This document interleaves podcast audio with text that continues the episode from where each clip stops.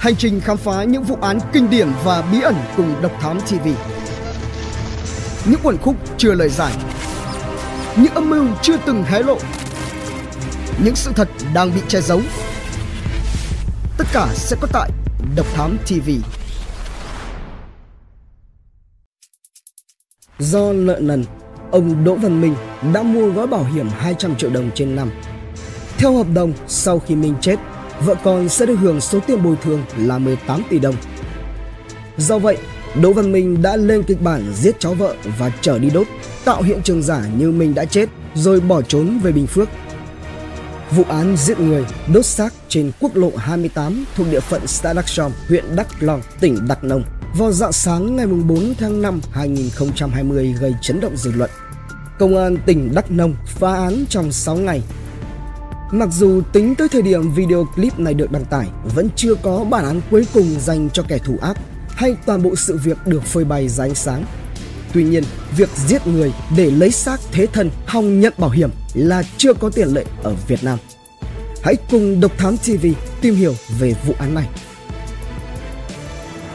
Chiếc xe cháy Sáng ngày 4 tháng 5 năm 2020, người dân phát hiện một chiếc xe bán tải cháy trơ khung ven quốc lộ 28, địa phận xã Đắk Som, huyện Đắk Long, tỉnh Đắk Nông. Đầu xe hướng về phía tỉnh Lâm Đồng.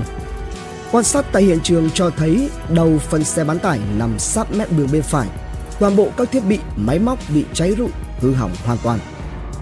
Trên cabin có xương người bị cháy dưới nhiệt độ cao đến mức than hóa không thể nhận dạng. Đồng hồ và chìa khóa của nạn nhân trên xe cũng bị cháy đen. Dựa vào biển số xe, đồng hồ, chìa khóa, xác định chiếc xe bị cháy đứng tên Đỗ Văn Minh, 49 tuổi, bí thư đảng ủy xã Liên Hà, huyện Lâm Hà, tỉnh Lâm Đồng. Người thân của ông Đỗ Văn Minh xác định chiếc xe này ông Minh thường xuyên sử dụng. Vào những ngày cuối tuần, Minh điều khiển xe từ xã Liên Hà, huyện Lâm Hà sang bên huyện Đắk Long để làm vườn. Cùng ngày hôm đó, họ nhận được tin anh Trần Nho Vương, cháu vợ của ông Đỗ Văn Minh mất tích từ chiều ngày 3 tháng 5 2020. Bà Nguyễn Thị Ánh, mẹ của anh Trần Nho Vương ở Lâm Đồng đã cùng với chồng sang tận Đắk Nông tìm con nhưng không thấy manh mối. Được biết, Trần Nho Vương là một thanh niên hiền lành, chất phác và thật thà vui vẻ, không có mâu thuẫn trong các mối quan hệ xã hội. Vết máu anh Trần Nho Vương là con cả trong một gia đình ba con, một trai, hai gái. Theo thông tin từ phía gia đình, người thân và quen biết thì Vương là một người rất hiền lành. Vì hoàn cảnh gia đình khó khăn nên suốt mấy tháng nay phải sang Đắk Nông làm thuê nhằm giúp đỡ bố mẹ. Anh Vương bắt đầu đi làm ở Đắk Nông mới được hơn 3 tháng tại vườn của người chú ruột của mình là ông Trần Nho Linh giáp với vườn nhà ông Đỗ Văn Minh tại xã Đắk Som và không có mâu thuẫn bất kỳ ai. Ngày 4 tháng 5 2020, nghe tin xe của ông Đỗ Văn Minh bị cháy rụi trên quốc lộ 28, ông Trần Nho Linh, chú ruột của anh Trần Nho Vương cùng với gia đình đã liên tục gọi điện thoại cho Vương nhưng không tài nào liên lạc được. Gia đình vội vã thuê xe chạy sang Đắk Nông để tìm, nhưng khi đến nơi lại đúng vào lúc công an đang làm việc nên không ai được vào. Phía gia đình anh Vương tin rằng ông Minh bị người khác giết hại, đốt xác và suy đoán rằng do Vương ở gần chỗ ông Minh có lẽ vì biết chuyện gì đó nên kẻ thủ ác đã giết luôn để phi tang. Ông bà Trần Nho Bất và Nguyễn Thị Ánh, tức cha mẹ của anh Vương, đã không ngần ngại lặn lội băng rừng trèo đèo tìm kiếm vì sợ rằng kẻ thù ác đã sát hại con mình, sau đó vứt xác xuống đèo để phi tang. Do không tìm thấy xác của anh Vương nên người thân đã lấp bàn thờ tạm cho Vương trong căn nhà cấp 4 ở xã Đàm Phượng nhiều người tìm đến thắp hương, xót thương cho người xấu số. Bố mẹ của anh trần nho vương bị sốc nặng, người mẹ ngất lịm, khóc hết nước mắt, không tiếp xúc với ai. Họ hàng thì phải thay mặt bố mẹ vương để tiếp khách. Tuy nhiên, khi nhận được thông tin anh trần nho vương mất tích, cơ quan chức năng đã tiến hành giả soát khu tròi rẫy nơi vương làm thuê. Cách hiện trường xe cháy 70 km cảnh sát phát hiện có nhiều vết máu trên nệm và cửa ra vào. Ngoài ra còn tìm thấy một chiếc rìu có vết máu, đồ đạc bị xê dịch. Đây cũng là nơi mà Đỗ Văn Minh thường hay lui tới mỗi khi thăm rẫy. Liệu rằng đây chỉ là sự trùng hợp hay thực sự có mối liên kết giữa cái chết bất thường của ông Đỗ Văn Minh và việc đột ngột mất tích của anh Trần Nho Vương? điều gì ẩn khúc ở phía sau. Người đàn ông kỳ lạ Khoảng 17 giờ ngày 27 tháng 4, có một người đàn ông vào khoảng 50 tuổi, cao tầm 1m70, dáng người mập, đội mũ bảo hiểm chùm kín đầu dắt theo xe qua đến nhà anh ca biển thuộc xã Đắc Som xin gửi xe. Người này còn nhờ anh ca biển chở mình đến nơi ô tô bị hỏng. Một tuần trước thời điểm người dân phát hiện ra chiếc xe của ông Đỗ Văn Minh cháy trụi khung trên đường quốc lộ, tức là vào ngày 27 tháng 4 2020, tại nghĩa trang xã Quảng Khê, huyện Đắk Long, một ngôi mộ của người vừa mất bị đào trộm. Tuy nhiên, do quá mệt và sợ hãi, kẻ trộm mộ sau đó đã lấp lại và không lấy xác đi. 3 giờ sáng ngày 4 tháng 5 năm 2020, người đàn ông lạ mặt gửi xe quay lại nhà anh ca biển để lấy xe máy, sau đó chạy về hướng Ủy ban nhân dân xã Lắc Trong. Sau đám tang, ông Đỗ Văn Minh được xã Liên Hà và gia đình tổ chức vào ngày 6 tháng 5 2020. Một người lạ mặt đã kết bạn Zalo với con trai của ông Minh bằng một số điện thoại lạ và động viên cậu bé đang đau buồn vì mất bố. Chuyên án Đối chiếu với những vụ xe cháy do tai nạn trước đó, cảnh sát không loại trừ nguyên nhân do xăng dầu kém chất lượng. Nhưng sau khi đánh giá mức độ vụ tai nạn có dẫn đến để cháy xe, cơ quan điều tra nhận định đây là một vụ ám mạng chứ không phải là tai nạn giao thông. Trong khi đó, nhiều hàng xóm của ông Đỗ Văn Minh cho biết ông ta nợ nần nhiều do làm ăn thua lỗ. Hai vợ chồng Minh đã ly thân trong hai tháng qua. Vợ và hai con của ông ta ở xã Tân Hà, nơi mà bí thư xã này từng có nhiều năm công tác. Nguyên do là bởi vào đầu năm 2020, ông Đỗ Văn Minh có tham gia đầu tư chứng khoán nhưng bị thua lỗ và nợ lên tới hơn 10 tỷ đồng. Bên cạnh đó, các cơ quan chức năng xác định được rằng Đỗ Văn Minh đã mua một gói bảo hiểm đóng mức phí trên 200 triệu đồng trên năm và được bảo vệ lên đến 18 tỷ đồng nếu xảy ra rủi ro về tính mạng và sức khỏe. Ban chuyên án được thành lập bằng các biện pháp nghiệp vụ. Công an tỉnh Đắk Nông nghi ngờ đây là vụ án mạng có dấu hiệu dựng hiện trường giả nên lập tức triển khai điều tra làm rõ.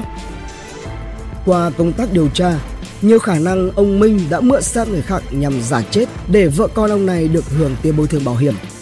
Từ đó ban chuyên án tung ra nhiều mũi trinh sát để truy tìm ông Minh. Sau thông tin người đàn ông lạ mặt đến gửi và lấy xe ở nhà anh ca biển, ban chuyên án đã xác định được người đàn ông kỳ lạ này là Đỗ Văn Minh.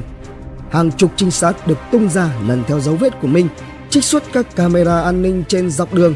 Công an đã vẽ được hướng di chuyển của Minh về Bình Phước. Vào sáng ngày 10 tháng 5 2020, trinh sát đã phát hiện tại nhà nghỉ Tây Quy ở thành phố Đồng Xoài có người đàn ông giống với Đỗ Văn Minh nên đã tiến hành vây bắt. Thùng tiền phúng điếu khi xã Liên Hà và gia đình tổ chức đám tang cho ông Đỗ Văn Minh vào ngày 6 tháng 5 năm 2020, nhiều người dân và cán bộ của huyện Lâm Hà, xã Tân Hà, nơi ông Đỗ Văn Minh từng làm chủ tịch Ủy ban nhân dân xã và xã Liên Hà, nơi mà ông Minh đương chức bí thư đảng ủy xã đến phúng điếu. Hàng xóm và những người thường xuyên tiếp xúc với ông Minh cho biết, ông Minh là một người dễ gần, hòa đồng với hàng xóm. Ngày đám tang của ông Minh diễn ra, nhiều người vô cùng thương tiếc và bất ngờ trước cái chết thương tâm của ông này. Sau khi tổ chức lễ tang táng cho ông Minh được 2 ngày, bà NTH, vợ của ông Minh, đã nhập viện chữa bệnh. Hai người con của họ đang học lớp 7 và lớp 10 được gửi cho ông bà nội ngoại nuôi dưỡng. Nhưng đến chiều ngày 10 tháng 5 năm 2020, khi cơ quan chức năng khám xét nhà ông Minh, thùng tiền phúng điếu vẫn còn nguyên, chưa được khui ra, khiến những người chứng kiến cuộc khám xét không khỏi ngạc nhiên thắc mắc. Tới ngày 13 tháng 5 năm 2020, toàn bộ các căn nhà, cửa hàng của gia đình ông Đỗ Văn Minh ở mặt tiền tỉnh lộ 725 đều cửa đóng then cài.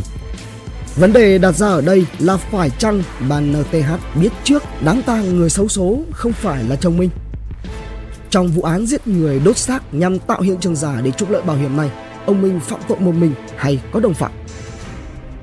Giám đốc công an tỉnh Đắk Nông cho biết, quá trình điều tra cho thấy Minh dùng sim giác nhắn tin về cho gia đình nên có thể người nhà biết Minh chưa chết. Nhưng việc có đồng phạm để trục lợi hay không thì chưa có căn cứ nào để xác định. Hiện công an tỉnh Đắk Nông đang tiếp tục mở rộng điều tra vụ án để làm rõ trong vụ án giết người đốt xác nhằm tạo hiện trường giả để trục lợi bảo hiểm này, ông Minh phạm tội một mình hay có đồng phạm. Phá án Lần theo dấu vết camera thu thập trên các tuyến đường, các trinh sát phát hiện Minh đang lẩn trốn tại Bình Phước.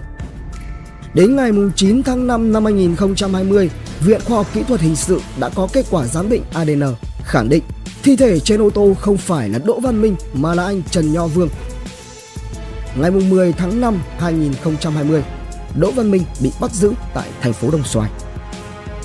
Tại cơ quan chức năng, Minh khai ông ta tham gia sàn giao dịch cà phê và nợ hơn 10 tỷ đồng. Gần đây, ông bị các chủ nợ thúc ép nên nghĩ cách mua bảo hiểm, tìm cách lấy xác thế thân để gia đình được tiền và bản thân thì không bị đòi nợ. Tới ngày 9 tháng 4, mình mua gói bảo hiểm nhân thọ đã đóng hơn 200 triệu đồng.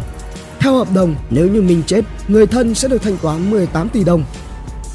Ngày 25 tháng 4 2020, nghi phạm đến xã Quảng Khê, huyện Đắk Long mua xe máy cũ, đưa lên ô tô bán tải của mình trở đến gửi ở nhà người dân ở xã Đắc Som.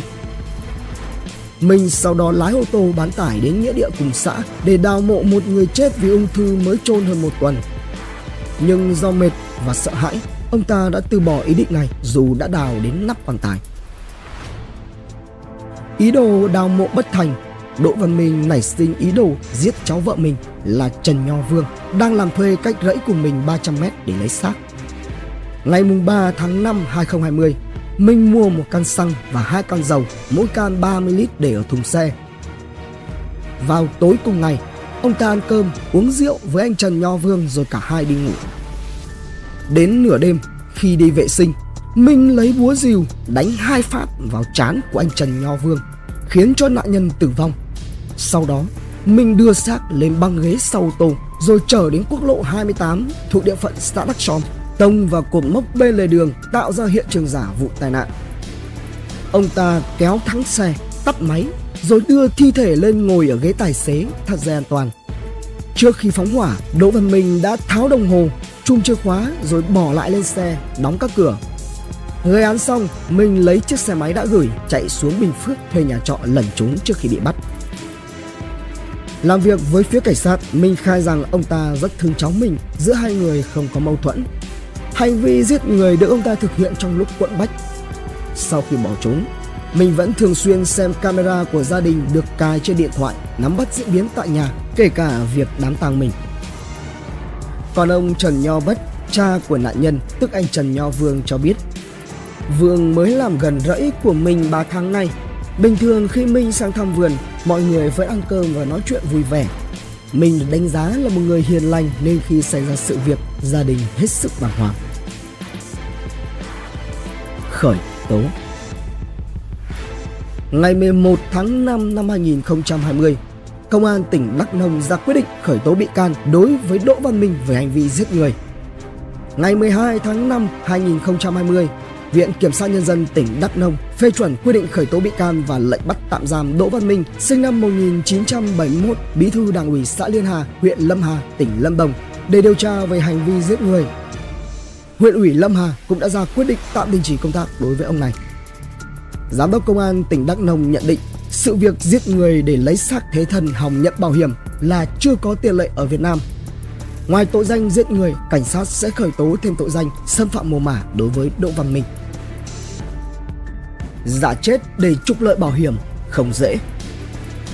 Ông Trần Nguyên Đán, Viện trưởng Học viện Đào tạo Bảo hiểm và Quản trị rủi ro tài chính cho biết, tại Việt Nam, hai trường hợp phổ biến thường bị lợi dụng để trục lợi bảo hiểm là ô tô bị hư rồi mới mua bảo hiểm để được bồi thường và có bệnh từ trước nhưng giấu không khai báo để nhận bồi thường. Tuy nhiên, hầu như không thể trục lợi bảo hiểm đối với mảng nhân thọ, đặc biệt là liên quan đến tử vong vì quy định kiểm soát rất chặt chẽ. Theo quy trình, khi nhận được yêu cầu giải quyết quyền lợi bảo hiểm, nhân viên đặc trách sẽ đi điều tra nguyên nhân tử vong, thực hiện nhiều biện pháp nghiệp vụ, đóng nhiều vai để thâm nhập thực tế nhằm tìm ra sự thật với nguyên tắc trọng chứng hơn trọng cung. Việc điều tra này độc lập với cơ quan điều tra, sau đó họ gặp cơ quan điều tra để lấy hồ sơ. Mục đích điều tra không phải để từ chối bồi thường bảo hiểm mà để đảm bảo là chi trả đúng và công bằng. Thường thì các hợp đồng bảo hiểm nhân thọ có điều khoản rằng nếu người được bảo hiểm bị tai nạn, thương tật, tử vong sẽ được chi trả số tiền lên đến hàng tỷ đồng. Nhưng để được bồi thường với trường hợp tử vong do bệnh hoặc tai nạn thì khách hàng phải nộp được giấy chứng tử, hồ sơ tai nạn do cơ quan điều tra cấp, các giấy tờ khác như là tóm tắt bệnh án cấp cứu tai nạn, các xét nghiệm nếu có cấp cứu tai nạn. Doanh nghiệp bảo hiểm cũng liên kết với các bệnh viện để truy hồ sơ bệnh án của người được bảo hiểm bị tai nạn hoặc tử vong. Còn luật sư Phạm Hoàng Sang thuộc đoàn luật sư thành phố Hồ Chí Minh thì cho biết, những vụ cố tình mất tích, giết người để nhận bảo hiểm tại Việt Nam là không phổ biến. Trường hợp gây rúng động dư luận là vào năm 2016, bà LTN tại Hà Nội do nợ nần nên đã thuê người chặt chân tay của chính mình rồi tạo hiện trường là tai nạn giao thông giả với hy vọng trục lợi khoảng 3,5 tỷ đồng. Nhưng bà LTN không những không được tiền bồi thường mà còn bị xử phạt hành chính. Hiện mức xử phạt liên quan đến những hành vi gian lận bảo hiểm ở Việt Nam thì lại vừa nhẹ vừa thiếu, chỉ mang tính chất khái quát và còn sơ sai theo lời của luật sư Phạm Hoàng Sang. Theo điều 213 Bộ luật hình sự 2015 về tội gian lận trong kinh doanh bảo hiểm thì khung hình phạt cao nhất áp dụng đối với hành vi chiếm đoạt tiền bảo hiểm sẽ bị xử phạt lên tới 7 năm tù giam. Internet Độc Thám TV Hành trình khám phá những vụ án kinh điển và bí ẩn cùng Độc Thám TV Những quần khúc chưa lời giải. Những âm mưu chưa từng hé lộ. Những sự thật đang bị che giấu. Tất cả sẽ có tại Độc Thám TV